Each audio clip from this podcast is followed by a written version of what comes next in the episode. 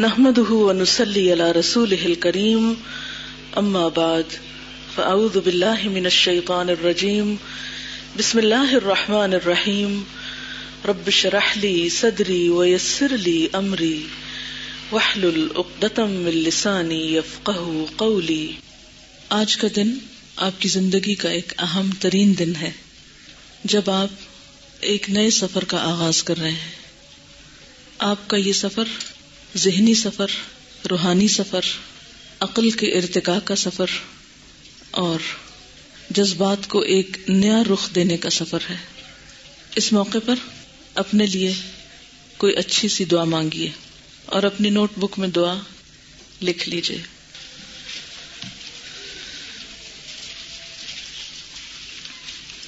سب نے لکھ لی یا کسی کی رہ گئی ابھی؟ یہ دعا سب کو لکھنا ہے۔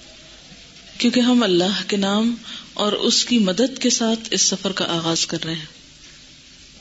آپ نے کیا دعا لکھی؟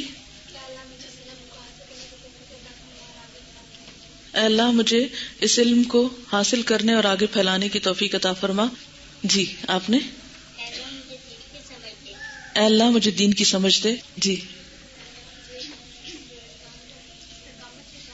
مجھے اس کام کو استقامت کے ساتھ پائے تکمیل تک پہنچانے کی توفیق عطا کر۔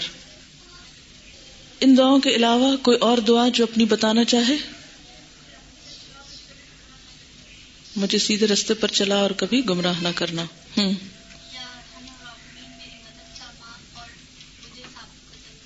میری مدد فرما اور مجھے ثابت قدم رکھ۔ شابش۔ سب کی دعائیں بہت اچھی ہیں۔ اللہ کرے کہ جو خواب آج آپ دیکھ رہے ہیں وہ آپ کے خوبصورت شکل میں پائے تکمیل کو پہنچے اور آپ کو ان کی خوبصورت تعبیر ملے۔ اعوذ باللہ من الشیطان الرجیم۔ بسم اللہ الرحمن الرحیم۔ الحمد للہ رب العالمین۔ الرحمن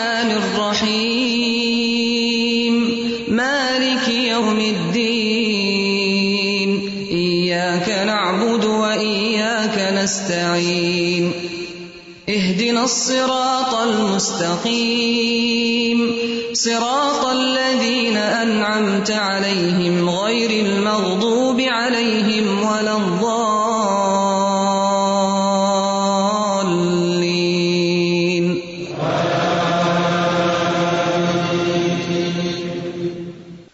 ابھی آپ کو اور صبح بھی قرآن پاک سنوایا گیا، کافی دیر تک سنوایا گیا۔ کیوں؟ کیوں سنوایا گیا؟ کیا ٹائم پاس کرنے کے لیے؟ دل بہلانے کے لیے؟ یا کوئی اور وجہ؟ آپ نے کیا سوچا کہ یہ کیوں سنوایا جا رہا ہے؟ جی آپ۔ جی ہاں ایک مقصد تو یہ ہے کہ آپ سن سن کر اپنے آپ کو پہچانے کہ آپ کیسے پڑھتے ہیں۔ کمپیرزن انسان کرتا ہے نا، جب کسی اور سے سنتا ہے، اور کیا وجہ ہو سکتی ہے؟ اوکے یعنی قرآن کا شوق دلانے کے لیے اور کوئی وجہ آپ کے ذہن میں آ رہی جی آپ فرمائیے۔ تعلق جوڑنے کے لیے اور؟ بنیادی مقصد یہ تھا کہ ہم، نمبر ایک، قرآن پاک کا ترجمہ اور تفسیر سیکھنے سے پہلے اپنے دلوں کی دھلائی کر لیں۔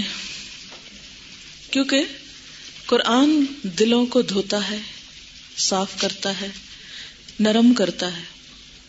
اب دیکھیے کہ کسی بھی زمین پر اگر کوئی چیز اگانا ہو تو پہلے کیا کرتے ہیں؟ زمین کو نرم کرتے ہیں۔ اور کیا کرتے ہیں؟ جھاڑ جھنکار سے صاف کرتے ہیں۔ اس میں کچھ ایسی چیزیں تو ان کو چن لیتے ہیں۔ پانی لگاتے ہیں۔ ہے نا؟ تو بالکل اسی طرح اگر آپ چاہتے ہیں کہ قرآن آپ کے دل پر اترے تو اس کے لیے ضروری ہے کہ آپ اپنے دل کو دھوئیں۔ جیسے جسم کو دھونے کے لیے پانی چاہیے ہوتا ہے، اسی طرح دلوں کو دھونے کے لیے قرآن چاہیے ہوتا ہے اور قرآن کا سننا۔ قرآن آپ کا دل دھوتا ہے، قرآن دلوں کو نرم کرتا ہے۔ قرآن دلوں کو سیراب کرتا ہے۔ عموماً ہم گھروں میں قرآن سنتے کم ہیں۔ اس لیے کہ اور اتنا کچھ سننے کو ہے ہمارے پاس کہ قرآن کی تلاوت سننے کا وقت کم ہوتا ہے۔ پھر یہ کہ ہم یکسوئی کے ساتھ ایک جگہ ٹک کر بیٹھ کر نہیں سنتے، ایک ماحول میں نہیں سنتے، پھر اس کا اپنا اثر ہوتا ہے۔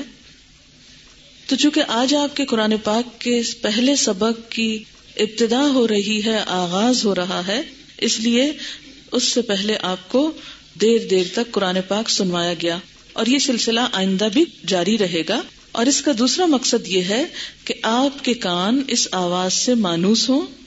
آپ جتنا زیادہ قرآن سنیں گے، اتنا ہی زیادہ آپ پھر بہتر طور پر پڑھ اور سیکھ اور سمجھ سکیں گے۔ اعوذ باللہ من الشیطان الرجیم۔ بسم اللہ الرحمن الرحیم۔ الحمد للہ رب العالمین الرحمن الرحیم مالک یوم الدین ایاک نعبد و ایاک نستعین اہدنا الصراط المستقیم صراط الذين أنعمت عليهم غير المغضوب عليهم ولا الضالين.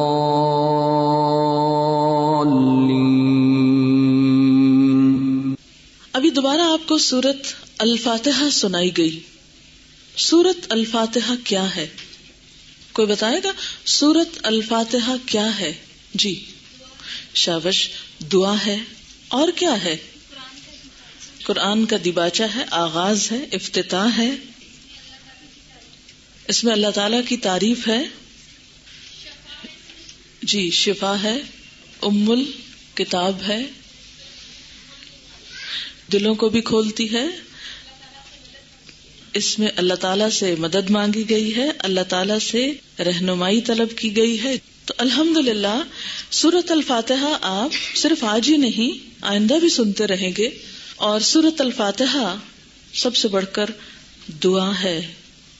اس سے کیا سیکھتے ہم؟ قرآن کے شروع میں اگر دعا آئی ہے تو ہمیں اس سے کیا تعلیم ملتی ہے؟ ہمیں اس سے کیا بات پتہ چلتی ہے؟ جی۔ شابش کوئی بھی اہم کام جب آپ کرنے لگے کوئی بھی بڑا کام آپ کرنے لگے تو آپ اللہ تعالی سے دعا کر کے اللہ تعالی سے مدد مانگ کر کریں۔ یعنی آغاز کتاب اللہ کی مدد کے ساتھ، اللہ سے دعا مانگ کر۔ علم کے راستے میں اہم ترین کام یا اہم ترین چیز جو آپ کو مدد دے گی دعا کے بعد وہ کیا ہے؟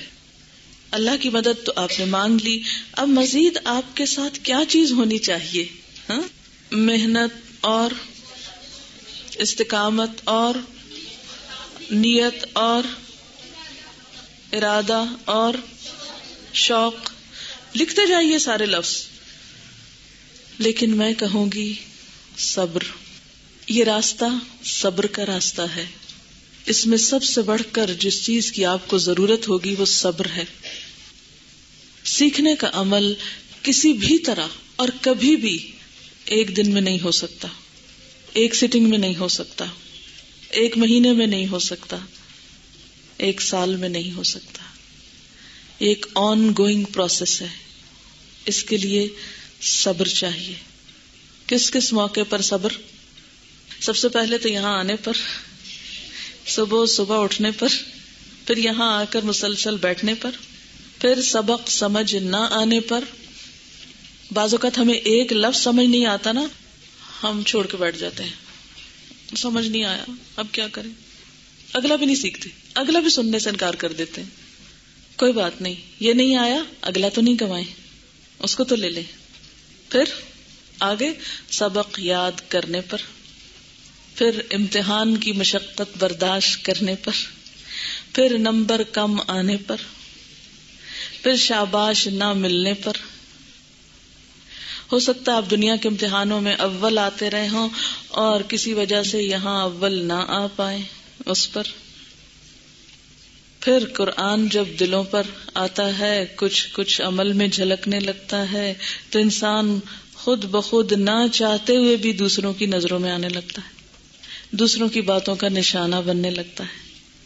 تو قرآن کے بعد کی زندگی میں دوسروں کی باتیں جب تانا بننے لگے کہ یہ تم قرآن پڑھتے ہو، یہی پڑھ رہے ہو، یہی سیکھنے جاتے ہو، یہی سیکھا ہے۔ تو ان کو تو صبر نہیں ہوتا نا۔ تو اس وقت صبر، ان کو جواب نہیں دینا، ان کے ساتھ بحثیں نہیں کرنی۔ اور یہ صبر اور کئی موقعوں پر۔ تو صبر کو تھام کر چلنا ہے۔ صبر آپ کا ہتھیار ہے۔ وسطین صبری وسلات ہوں خاص طور پر ان دو تین دنوں میں ہاسٹل والوں کے لیے، کیونکہ گھر کی یاد آ رہی ہوگی، گھر کے کھانے یاد آ رہے ہوں گے، گھر کا بیڈ یاد آ رہا ہوگا، اور پتہ نہیں کیا کیا دوست یاد آ رہے ہوں گے، اور پتہ نہیں اس ہجرت میں کیا کچھ چھوڑنا پڑا۔ ان کے لیے صبر۔ کیا آپ کو پتا ہے صبر کا اجر ہوتا ہے؟ حتیٰ کہ مومن کو تو ایک کانٹا بھی چپ جائے تو اس پر صبر کرے تو اس پر بھی اجر ہوتا ہے۔ اور کوئی چیز؟ جس پہ آپ سمجھتے ہیں کہ صبر کرنا چاہیے آپ کو، اپنے جذبات کے اظہار پر، کیونکہ قرآن پڑھ کر جذبات میں بھی تبدیلی آتی ہے، سوچ میں بھی آتی ہے، پھر ہمارا جی کیا چاہتا ہے؟ بس جلدی سے سب کو سیدھا کر دیں۔ ہم نے تو قرآن سن لیا، انہوں نے تو نہیں سنا۔ تو اس پر بھی صبر۔ آپ کو یہ تو معلوم ہے کہ قرآن والے اللہ کے خاص بندے ہوتے ہیں۔ اللہ کے اہل قرار پاتے ہیں۔ تو خاص بندوں کے اندر کوئی خاص چیز بھی جھلکنی چاہیے۔ تو دو چیزیں جن کو آپ نے بہت کثرت سے اختیار کرنا ہے۔ عمل میں ابتدا کے طور پر وہ ہے مسکراہٹ اور سلام۔ کتنا بھی کام ہو، کتنی بھی پریشانی ہو، ان دو چیزوں کو نہیں چھوڑنا۔ ڈانٹ بھی پڑے تو بھی مسکراتے رہنا۔ ہے مسکرانا نہیں چھوڑنا۔ اور سب کو سلام۔ جو ہمیں کریں ان کو بھی، جو نہ کریں ان کو بھی۔ اور خصوصاً گھر والوں کو۔ جنت میں لے جانے والے کاموں میں نمبر ون کام، کثرت سلام۔ رویے میں پہلی تبدیلی، مسکراہٹ سے۔ گفتگو میں پہلی تبدیلی، سلام سے۔ عمل میں پہلی تبدیلی، صبر سے۔ ایک اچھے طالب علم کے لیے یہی زیادہ راہ ہے۔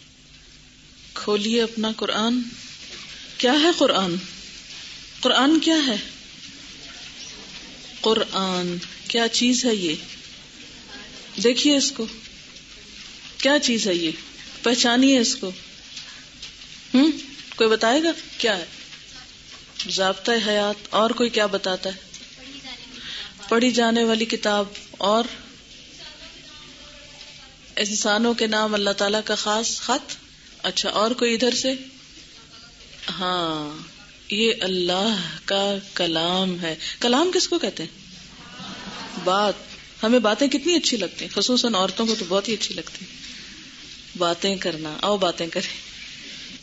یہ اللہ کی بات ہے آپ کے لیے۔ اللہ کا کلام ہے آپ کے لیے۔ اللہ کا پیغام ہے آپ کے لیے۔ میرے لیے۔ اعوذ باللہ من الشیطان الرجیم، بسم اللہ الرحمن الرحیم سورت الفاتحہ۔ سورت کہتے ہیں عربی زبان میں کسی چیز کے ٹکڑے یا حصے کو۔ تو یہ قرآن کا ایک حصہ ہے، ایک چیپٹر ہے۔ الفاتحہ قرآن مجید کی سب سے پہلی سورت۔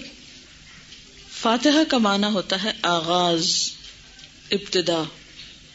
چونکہ اس سے قرآن کی ابتدا ہو رہی ہے، آغاز ہو رہا ہے، اس لیے اسے الفاتحہ کہا گیا۔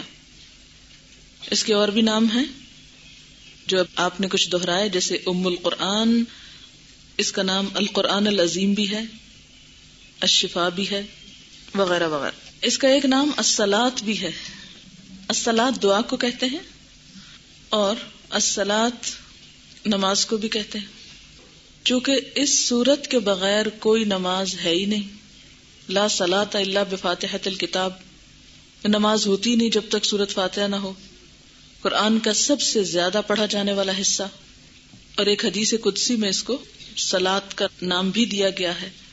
قسم تو سلاۃ بینی و بین ابدی کہ میں نے سلاد کو یعنی سورت الفاتحہ کو اپنے اور اپنے بندے کے درمیان تقسیم کر دیا ہے۔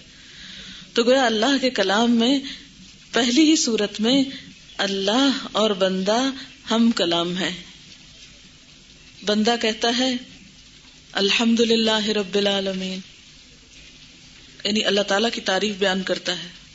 یا اللہ تعالیٰ کا یہ دعویٰ ہے کہ سب تعریف اللہ رب العالمین کے لیے ہے۔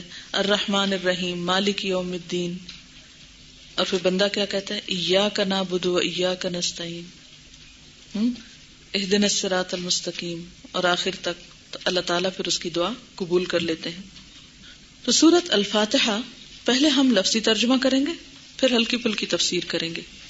ایسا کیجیے آج آپ ترجمہ قرآن پاک پہ نہیں لکھیے، کسی سادہ کاغذ پر لکھیے یا کاپی پر لکھیے اور گھر جا کر آپ ذرا احتیاط سے لفظ لفظ کے نیچے اتاریے۔ تھوڑی سی پریکٹس کر لیجیے پھر آپ کو زیادہ بہتر طور پر لکھنا آئے گا۔ ورنہ پہلے ہی دن یہ گندا کر دیا، آپ نے اپنا صفحہ تو پھر بعد میں مشکل ہوگی اس کو سنبھالنے کی، ٹھیک ہے؟ دیکھیے، جہاں میں عربی لفظ بولوں، وہاں لکیر لگا لیں اور آگے ترجمہ لکھ لیں، ٹھیک ہے؟ کیونکہ دونوں دونوں لکھنا مشکل ہو گیا آپ کے لیے۔ بے سات اسم نام، بسم سات نام، اللہ اللہ کے الرحمن، بہت مہربان، الرحیم، نہایت رحم والا ہے۔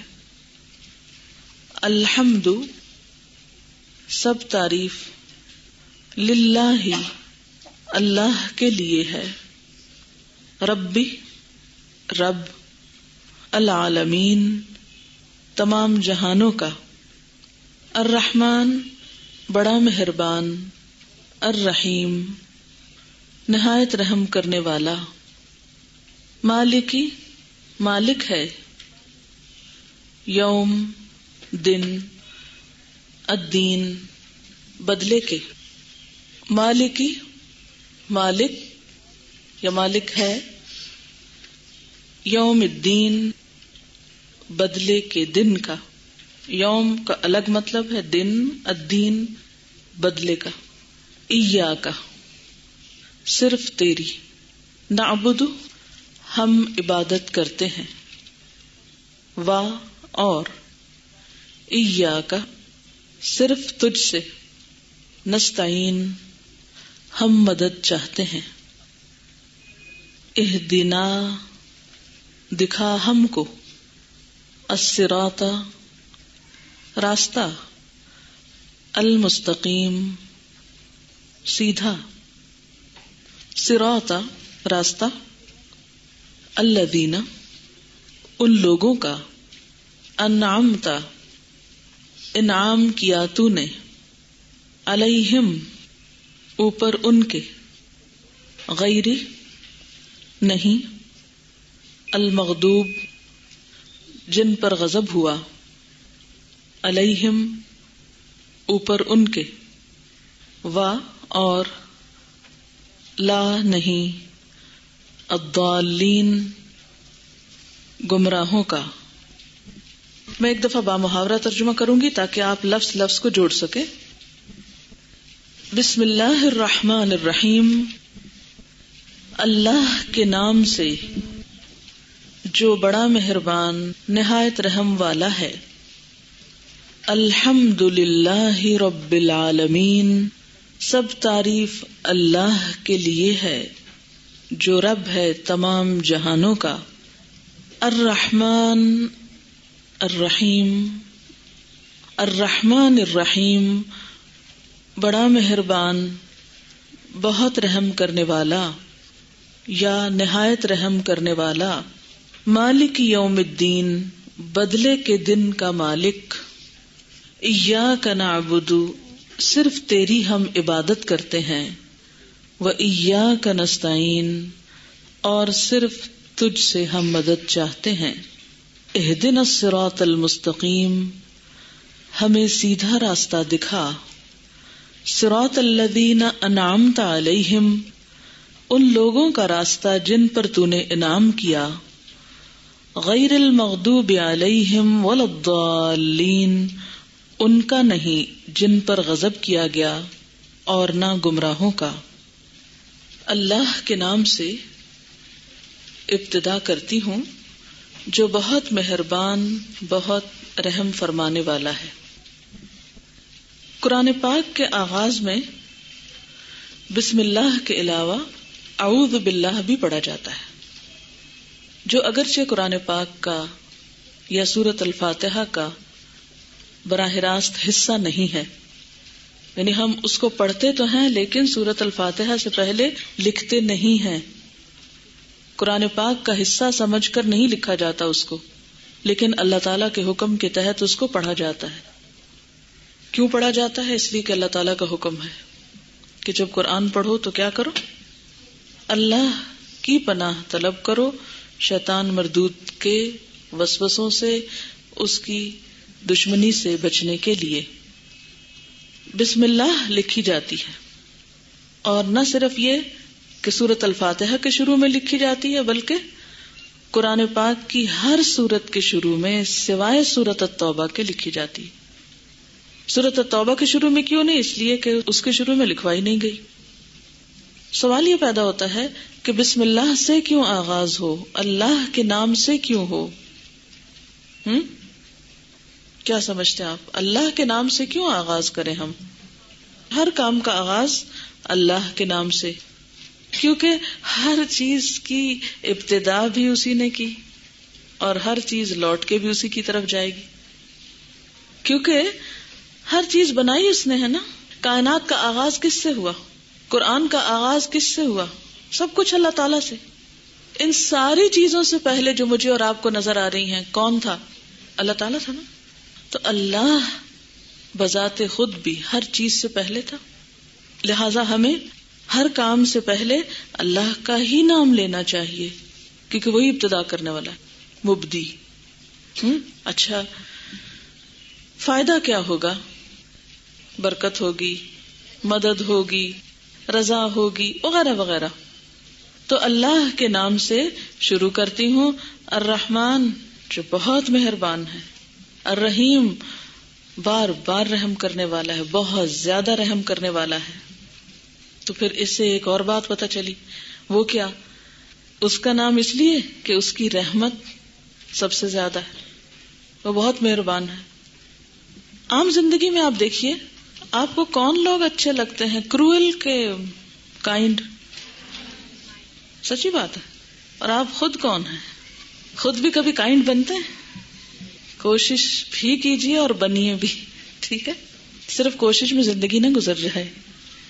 بہرحال، اللہ کے نام سے جو بہت مہربان ہے، بہت رحم کرنے والا ہے. اللہ تعالیٰ کی سب سے بڑی رحمت کیا ہے؟ اللہ تعالیٰ کی رحمتیں تو بے شمار ہیں. ان گنت ہیں لیکن سب سے بڑی رحمت کیا ہے؟ جی آپ۔ جی ہاں الرحمن، ایک سورت کا نام بھی ہے نا۔ الرحمن علم القرآن۔ رحمان نے قرآن کی تعلیم دی ہے۔ یہ ہے سب سے بڑی رحمت۔ اس لیے قرآن کا آغاز بسم اللہ سے۔ اللہ تعالیٰ نے آپ کو جسم دیا، آنکھیں دی زبان دی، بہت سی چیزیں دی کھانے پینے کو بے شمار چیزیں دی، نیند کی نعمت دی، جتنی نعمتیں گنے کم ہیں، لیکن ان ساری نعمتوں میں سب سے بڑی نعمت ہوا خیر مما یجمعون، جو ہر اس چیز سے بہتر ہے جو لوگ جمع کر رہے ہیں، وہ قرآن کی نعمت ہے۔ اور صرف قرآن کا ملنا نہیں، قرآن کی تعلیم، علم، یعلم تعلیم، تھوڑا تھوڑا کر کے سکھانا، اس طرح سکھانا کہ آ جائے۔ اور اس کے لیے اللہ تعالیٰ نے اپنے پیارے رسول محمد صلی اللہ علیہ وسلم کو بھیجا، جنہوں نے صحابہ کرام کو تعلیم دی۔ وَيُعَلِّمُهُمُ الْكِتَابَ، کتاب کی تعلیم دی۔ پھر وہ سلسلہ چلتا رہا اور آج الحمد للہ ہمیں اس نے اس کام کے لیے چن لیا کہ ہم سیکھیں اور سکھائیں۔ خیرکم من تعلم القرآن وعلمہ تو جو شخص قرآن سیکھتا ہے، سکھاتا ہے، وہ اللہ کی رحمت کا مستحق قرار پاتا ہے۔ یہ کام جو آپ کرنے جا رہے ہیں، جس کی ابتدا اور آغاز آپ کر رہے ہیں، یہ دراصل عملی طور پر اللہ کی رحمت کو دعوت دینا، اللہ کی رحمت کے مستحق ہونا ہے۔ اور یہ کوئی معمولی چیز نہیں ہے۔ کون کون چاہتا ہے کہ اس کو اللہ کی رحمت ملے؟ سب چاہتے ہیں الحمد للہ سوائے اس کے جس نے یہ بات سنی نہیں۔ ہوں؟ ہم سب اللہ کی رحمت چاہتے ہیں۔ تو پھر ہمیں کوئی ایسا کام کرنا پڑے گا نا، اللہ ہم پہ مہربان ہو جائے۔ کرنا پڑے گا نا؟ اور وہ ان دو کاموں میں سے ایک ہے، یا سیکھیں یا سکھائیں۔ ٹھیک ہے؟ کیونکہ الرحمن علم القرآن۔ الرحمن کا تعارف کیا؟ علم القرآن۔ اس کی سب سے بڑی رحمت کیا ہے؟ اس نے قرآن سکھایا۔ اور ہمارے لیے رحمت کو حاصل کرنے کا ذریعہ کیا ہے کہ ہم قرآن سیکھیں؟ وہ تو سکھا رہا ہے۔ ہم سیکھیں نا؟ سیکھنے والے بنے۔ لیکن ہمیں فرصت ہی نہیں ہے، ٹائم ہی نہیں ہے۔ اتنی مصروفیت ہے زندگی میں۔ اتنے کام ہیں بہت سارے۔ سیکھ لیں گے نا، پہلے اور بہت کچھ کر لیں۔ اور اب بھی سیکھنے کا موقع اگر اللہ نے دیا تو اب بھی ڈاواں ڈول ہے۔ یہ کورس کریں کہ کچھ اور کر لیں۔ یہاں پڑھیں کہ کہیں اور چلے جائیں۔ پورا سال لگ جائے گا۔ بڑا مشکل ہے۔ اپنے کیریئر میں پیچھے رہ جائیں گے اور پتہ نہیں کس کس میں۔ تو پتا چل جائے گا آپ کتنے سچے ہیں اس میں کہ اللہ کی رحمت چاہیں کہ اس کے لیے کتنا وقت نکالتے ہیں۔ تو بسم اللہ الرحمن الرحیم۔ اللہ کے نام کے ساتھ آغاز کرتی ہوں، جو بڑا ہی مہربان ہے، جس نے مجھے توفیق دی کہ میں یہاں آ کر بیٹھوں، سیکھوں۔ اور پھر آپ دیکھیں، ایک دفعہ الرحمن کہنا کافی نہیں تھا، تسلی نہیں ہوئی، پھر الرحیم بھی ساتھ کہا کہ تاکید ہے، کوئی شک نہ کرنا، وہ واقعی مہربان ہے۔ تم رحمت لینے والے بنو۔ تم ایک قدم چلو کہ وہ دس قدم تمہاری طرف آئے گا۔ تم چلو تو الحمد للہ رب العالمین۔ سب تعریف اللہ کے لیے ہے، جو رب ہے سارے جہانوں کا۔ جو ہمارے ساتھ مہربان ہوتا ہے، جو کیئر کرتا ہے ہماری، ہم کیا کرتے ہیں اس کے لیے سب سے پہلے؟ جس کسی نے ہم پر کوئی مہربانی کی ہو، تو ہمارے منہ سے اس کے لیے کیا نکلتا ہے؟ تعریف، کلمہ شکر۔ جب ہمیں واقعی احساس ہو جائے کہ اللہ تعالیٰ نے ہم پر رحمت کر دی ہے، تو پھر اس کے بغیر چارہ ہی نہیں کہ ہم اس کے لیے شکر گزار ہو جائے اور اس کی تعریف کریں۔ تو قرآن پڑھ کر انسان سب سے زیادہ جو چیز سیکھتا ہے، وہ شکر ادا کرنا۔ اللہ کا شکر گزار بندہ بن جاتا ہے اور شکر ہی زندگی میں خوشی لاتا ہے۔ آپ کتنی بھی تکلیفوں میں ہوں، جب تک آپ شکر گزار ہیں نا آپ خوش رہنے کا راز پا لیں گے۔ بڑی سے بڑی مصیبت میں بھی آپ خوش رہ لیں گے۔ کیونکہ آپ کا دھیان نعمتوں پر ہوگا۔ اور خصوصاً اگر نعمت قرآن ملی ہوئی ہو، تو جب آپ کو یقین آ جائے کہ وہ الرحمان ہے، تو پھر آپ کیا کہیں؟ الحمد للہ اور قرآن کے آغاز میں جب آپ پڑھنے لگے ہیں، تو آپ کہیں الحمد للہ اللہ کا شکر ہے جس نے مجھے توفیق دی، جس نے میرے لیے یہ راہ کھول دی، جس نے مجھے یہ نعمت عطا کی۔ دنیا میں کتنے لوگ ہیں بے شمار ان گنت جو اس نعمت سے محروم ہے بڑی بڑی ڈگریاں ان کے پاس، بڑی بڑی دولت ہے، بڑے بڑے سمجھدار ہیں، بڑی بڑی باتیں سوچتے ہیں۔ لیکن قرآن جیسی نعمت سے محروم ہے، اس کا لطف چکھا ہی نہیں۔ اور آپ عملی طور پر اپنی زندگی میں دیکھیں گے کہ جو کچھ انسان کو قرآن کی نعمت پا کر ملتا، حتیٰ کہ جو نعمتیں ہیں ان سے لطف اٹھانے کا سلیقہ بھی اس قرآن کے ساتھ آتا ہے۔ ورنہ ان نعمتوں سے بھی صحیح فائدہ انسان نہیں اٹھا سکتا۔ تو الحمد للہ رب العالمین، عالم کہتے ہیں اللہ تعالی کے سوا ہر چیز کو۔ ساری مخلوق عالم ہے۔ تو اس نے ساری مخلوق کو پیدا کیا، سب کو رزق دیتا ہے، سب کی ضروریات کا خیال کرتا ہے۔ تو وہ جس نے ہر چیز کو پیدا کر کے اس کو، اس کا کام سکھایا، اس کو روزی دی، اس کو پروان چڑھایا، کیا وہ انسان کو ہدایت نہ دے گا؟ کیا وہ انسان کی سب سے بڑی ضرورت کو بھول جائے گا؟ اور وہ ضرورت کیا ہے؟ اس سے تعلق قائم کرنے کی، اس سے ہم کلام ہونے کی۔ اس سے رشتہ جوڑنے کی اور وہ کیسے آتا ہے اس کا کلام پڑھ کر، اس کے قرآن سے تعلق قائم کر کے۔ تو الحمد للہ رب العالمین، الرحمن الرحیم۔ تین آیتوں میں چار دفعہ اس کی رحمت کی بات ہو گئی ہے۔ اب تو شک نہیں رہنا چاہیے کہ اس کی رحمت ہے ہم پر کہ جس نے ہمیں یہ کتاب پکڑائی، ہمارے لیے بھیجی۔ ہم جیسی مخلوق سے وہ ہم کلام ہوا۔ وہ نہ بھی بھیجتا تو ہم کیا کر سکتے تھے؟ اس کو تو ہماری ضرورت بھی نہیں۔ اور پھر واپس ہمیں اس کی طرف جانا ہے۔ مالک یوم الدین، بدلے کے دن کا مالک ہے۔ اس نے صرف دنیا بنائی نہیں، صرف پیدا نہیں کیا، صرف کھلایا پلایا ہی نہیں، صرف پروانی نہیں چڑھایا جسمانی اور عقلی اور روحانی طور پر، بلکہ واپسی کا دن بھی رکھا۔ کام کرنے والوں کے لیے اجر عظیم رکھا، انعام کا دن رکھا، بدلے کا دن رکھا کہ جو میرے بندے اس کی اس رحمت کو پا کر، اس کی رحمت کے ساتھ اس کو راضی کر کے واپس آئے تو ان کو وہ بڑے سے بڑے بدلے سے نوازے، بہترین جزا سے نوازے اور اس دن کے سارے اختیارات اپنے پاس رکھے۔ مالک یوم الدین۔ اور پھر اس کا حق بنتا ہے۔ کہ وہ ان لوگوں کو پوچھے، ان سے حساب لے، جنہوں نے اس کی دی ہوئی نعمتوں کو ضائع کر دیا، زندگی کو ضائع کیا، عقل کو بیکار کاموں میں الجھایا اور ضائع کیا، اپنی صلاحیتوں کو گنوایا اور ضائع کیا، اور اس کی نافرمانیوں میں لگ گئے، اس کی نعمتوں کی ناقدری کر کے ناشکرب ہو گئے۔ ان سب کو پوچھنے کا دن بھی یوم الدین ہے۔ تو جو رب اتنا مہربان ہے، جس نے ہمیں بنا کے، ہمیں کھلا کے، پلا کے کلام دے کے بے حد و حساب رحمتیں ہم پر کی تو پھر کوئی ہے ازر بہانا کہ ہم اس کی عبادت نہ کریں؟ پھر تو ہمیں اسی کی عبادت کرنی چاہیے۔ یا کنا بدو صرف تیری ہم عبادت کریں گے۔ صرف تیرے بن جائیں گے۔ عبد کا لفظ عبادت سے، آپ کو پتا ہے عبادت کا معنی کیا ہوتا ہے؟ عبادت کی روح کیا ہوتا ہے؟ عبادت کس چیز کا نام ہے؟ اظہار اظہار بندگی، عجز و انکساری کا تعلق اپنے رب کے ساتھ۔ رب کے سامنے بندہ بن کے رہنا، بندوں والا معاملہ، تکبر کا نہیں، انکساری کا، اپنی حیثیت اور ہستی پہچاننے کا، اور رب کی حیثیت اور ہستی پہچاننے کا نام ہے عبادت۔ اور پھر اس کے مطابق معاملہ کرنا۔ جب تک ہمارے دل سے رائی کے دانے برابر بھی تکبر نکل نہیں جاتا، اس وقت تک ہم اس تعلق میں نہیں آتے جس کا نام عبادت ہے۔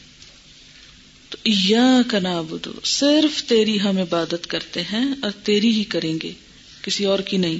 وہ یا کا نستعین، اور صرف تجھ سے ہم مدد چاہتے ہیں۔ اح دن المستقیم۔ کہ ہمیں سیدھا راستہ دکھا۔ سیدھا راستہ جو ہمیں تجھ تک پہنچا دے، تجھ سے ملا دے، تیرا بنا دے۔ اس کے لیے کیا کرنا ہوگا؟ سراط الذین انعمت علیہم سے تعلق قائم کرنا ہوگا۔ ان رول ماڈلز کو دیکھنا ہوگا جن پر اللہ نے انعام کیا ہے۔ انبیاء، صدیقین، شہداء، صالحین۔ وہ رول ماڈلز جن پر اللہ کی رحمتیں ہو چکی، اللہ ان سے راضی ہو گیا ردی اللہ عنہم وردو ان۔ ان کے عملی نمونے کو دیکھنا۔ اسی کے لیے پھر آپ کو انشاءاللہ سیرت رسول صلی اللہ علیہ وسلم اور سیرت صحابہ پڑھائیں گے۔ کیونکہ قرآن پر عمل ہو نہیں سکتا جب تک وہ زندگیاں ہمارے سامنے نہ ہوں۔ اور ہمیں بچنا ہے کس سے؟